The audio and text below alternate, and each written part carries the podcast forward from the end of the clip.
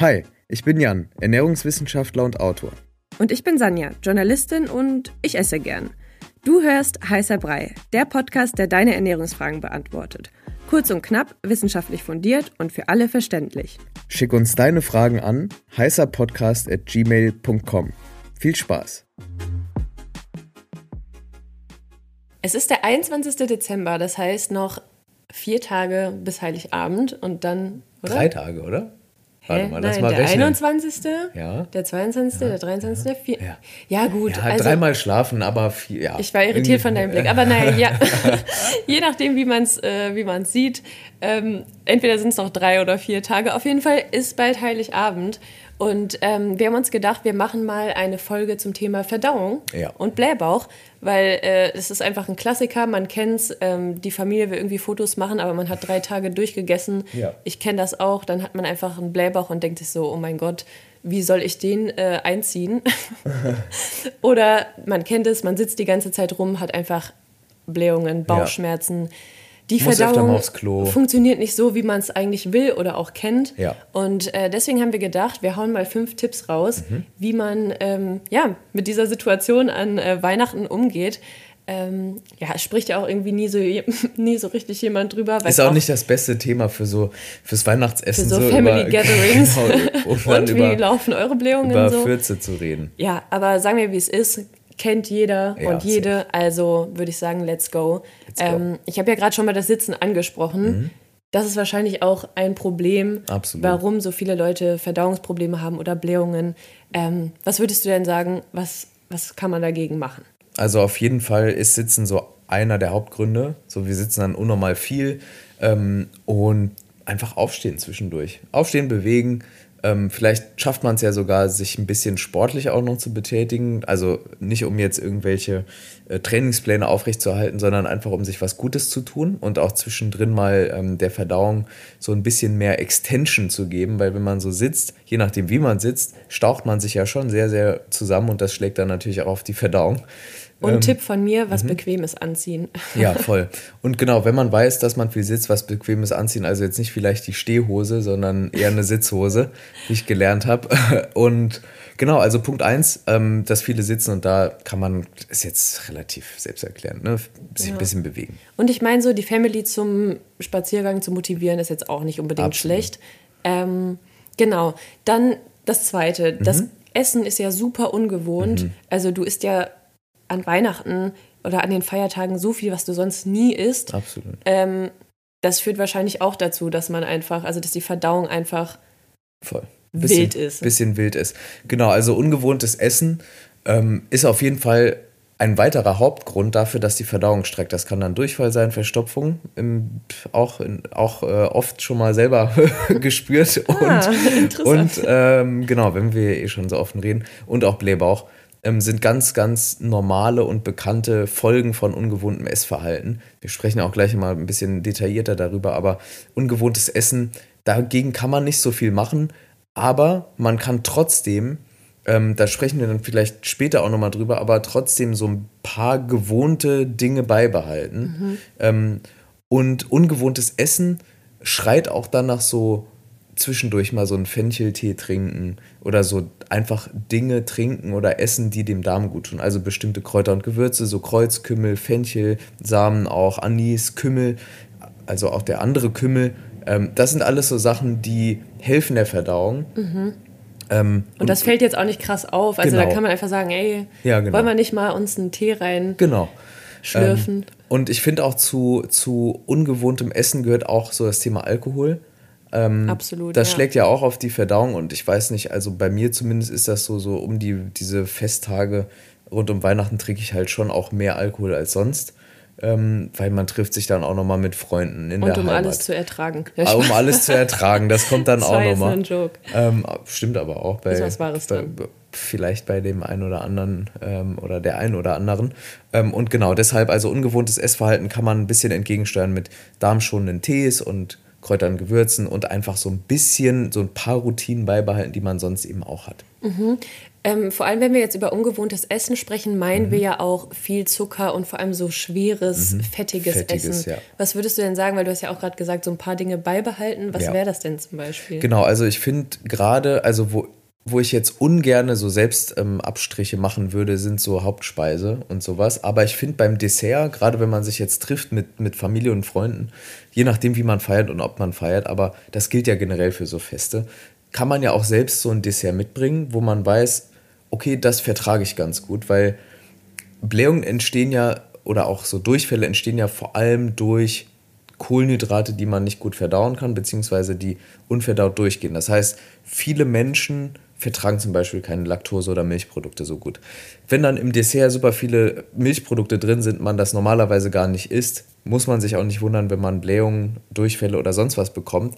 Deshalb, gerade beim Dessert, finde ich, kann man ja selbst nochmal was mitbringen, selbst nochmal was machen, um dem so ein bisschen entgegenzusteuern.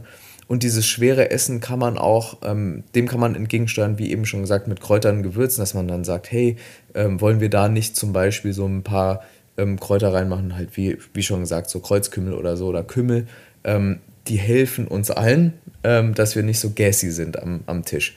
Mhm. Okay, dann haben wir das schon mal abgehakt. Dann, äh, wir haben jetzt gerade drüber gelacht, ähm, weil mhm. ich meinte, man trinkt ein bisschen, um das alles zu ertragen. Aber man muss ja ganz ehrlich sein und es gibt ja auch so psychosomatisch bedingte Bauchschmerzen, ja, die man dann voll. vielleicht hat oder ein Blähbauch oder whatever. Also ja. das weiß man ja, dass auch die Psyche mit dem Darm zusammenhängt. Und ich glaube, gerade an Weihnachten oder an Feiertagen ähm, oder auch Geburtstagen ist das ja äh, irgendwie oft Thema. Ja. Zumindest, ähm, ja. kriegt man das auch oft mit. Ja, ähm, was würdest du denn sagen, was kann man, ja, was kann man da machen? Oder ist das auch ein Grund? Ist das mit das, ein Grund? Das ist, glaube ich, einer der Hauptgründe auch. Ähm, weil wir wissen ja zum Beispiel, wenn wir über Reizdarm reden, wissen wir ja, dass die Psyche vielleicht sogar der Hauptgrund ist für ganz viele Reizdarmfälle. Ja. Und wenn man jetzt stressigen Situationen ausgesetzt ist, dann reagiert der Körper in der Regel auch mit Verdauungsbeschwerden. Und ja, ich meine, wenn so Festtage, Weihnachten oder andere Dinge Stress bedeuten, dann kann die, das, ähm, das Verdauungsproblem, was man dann eben hat, psychosomatisch bedingt sein. Dagegen kann man auch nicht viel tun, ehrlicherweise, außer halt eben an den Ursachen arbeiten. Also Stressmanagement, ja, bewusst sich entspannen, bewusst auch vielleicht mal ein bisschen zurückziehen, mhm. äh, vielleicht Atemübungen machen, vielleicht Dinge machen, die einem halt eben gut tun und sich auch, das klingt so blöd, aber es ist auch für mich so ein Reminder, sich auch darauf einlassen, was man da macht und vor allem, wenn es ums Essen geht, sich nicht wegen dem Essen, was ungesünder sein wird, zu stressen, weil das wiederum führt ja auch wieder zu Stress. Ähm, also so akzeptieren, okay, das sind jetzt hier vier, fünf Tage, ich besuche die Family und Friends oder so. Und das wird, ich werde jetzt ein bisschen über die Stränge schlagen, aber es ist auch in Ordnung. Voll. Und was mir da noch zu einfällt, ist so Expectation Management. Mhm, also m-m. das ist immer das, was bei mir am besten funktioniert, einfach nicht so hohe Erwartungen haben. Mhm. Das geht sowohl an die Familie, aber es ähm, passt auch ganz gut zu dem, was du gerade gesagt hast, also zum Essen. Ähm, und ich glaube, solange man keine bis wenig Erwartungen hat, dann ähm, ist es meistens auch absolut. Alle, es ist also erträglicher. Erträglich und, und, und es ist, schockiert einen nicht so, ja, das, was da so alles geredet wird. Ja, also Beispiel. Es klingt jetzt so negativ, aber ich glaube, ähm, ja, das, das ist, muss es ja überhaupt nicht sein. Nee, aber ich glaube, wenn man halt so mäßig gut darauf vorbereitet ist, ja. Ähm, ja, und halt wirklich so ein paar ja, gesunde Routinen beibehält, wie, keine Ahnung, vielleicht machst du morgens irgendwie Yoga mhm. oder whatever. Ja, voll. Ähm, Genau, dann ein fünfter Punkt mhm. ähm, ist natürlich auch, dass man ganz andere Essgewohnheiten mhm. hat. Also ich kenne das selber, wenn ich dann irgendwie bei meiner Family zu Besuch bin, dann greife ich ab und zu mal auf diesen süßen Teller, der mhm. da ist und ich esse ganz isst anderes. Man isst die ganze Zeit eigentlich. Ja, ich esse ja. ganz anderes Frühstück auch, ja. weil eigentlich geht es ja immer erst so nachmittags los, aber so random einfach und ähm, das führt natürlich auch dazu, dass äh, die Verdauung ein bisschen durch den Wind ist. Voll. Was ist dein Tipp? Ist absolut ein Grund. Also hier bei, bei so andere Essgewohnheiten geht es dann weniger so um das ungewohnte Essen, so was man isst, sondern eher wie. Ähm, also man isst eigentlich durchgehend. Man gibt der Verdauung gar keine Zeit, sich mal um die Verdauung zu kümmern oder beziehungsweise mal so Ruhephasen. Man isst in der Regel auch relativ spät mhm. ähm, am Tag oder bis spät in die Nacht zum Beispiel. Trinkt dann noch relativ viel Alkohol, isst noch relativ viel Zucker dazu, was wir eben schon hatten. Ähm, und, und isst morgens halt, wie du gesagt hast, später oder früher oder auf jeden Fall anders. Und das hilft natürlich jetzt nicht unbedingt, die Verdauung so zu behalten, wie man es von zu Hause kennt oder normalerweise hat. Dagegen kann man halt auch nicht viel machen, außer sich wieder so ein bisschen darauf einlassen. Das ist dann so diese psychosomatische Komponente von Verdauungsbeschwerden. Und das andere ist halt wirklich, da wo es geht, bestimmte Routinen einbehalten oder beibehalten. Also zum Beispiel kann man, glaube ich, das Frühstück noch relativ gut selbst bestimmen. Auch so, was man so vielleicht am Mittag isst, weil meistens geht es ja so abends oder zum Kaffee und Kuchen los oder so. Und da einfach gucken, ja, dass, man muss ja auch nicht nur, weil irgendwas auf dem Tisch steht, dann auch zugreifen. Also ne, theoretisch kann man ja auch sagen, nee, danke, so, ich esse dann später oder ich esse dann früher ein bisschen was oder so. Also man kann ja dann auch, wenn man mit den Leuten spricht, mit denen man dann umgeben ist, kann man da ja auch so dieses Erwartungsmanagement machen und einfach sagen, hey, mir geht's damit voll gut, wenn ich zum Beispiel um sechzehn Uhr jetzt keinen Kuchen mir reindonner und dann um achtzehn Uhr wieder eine Gans oder so.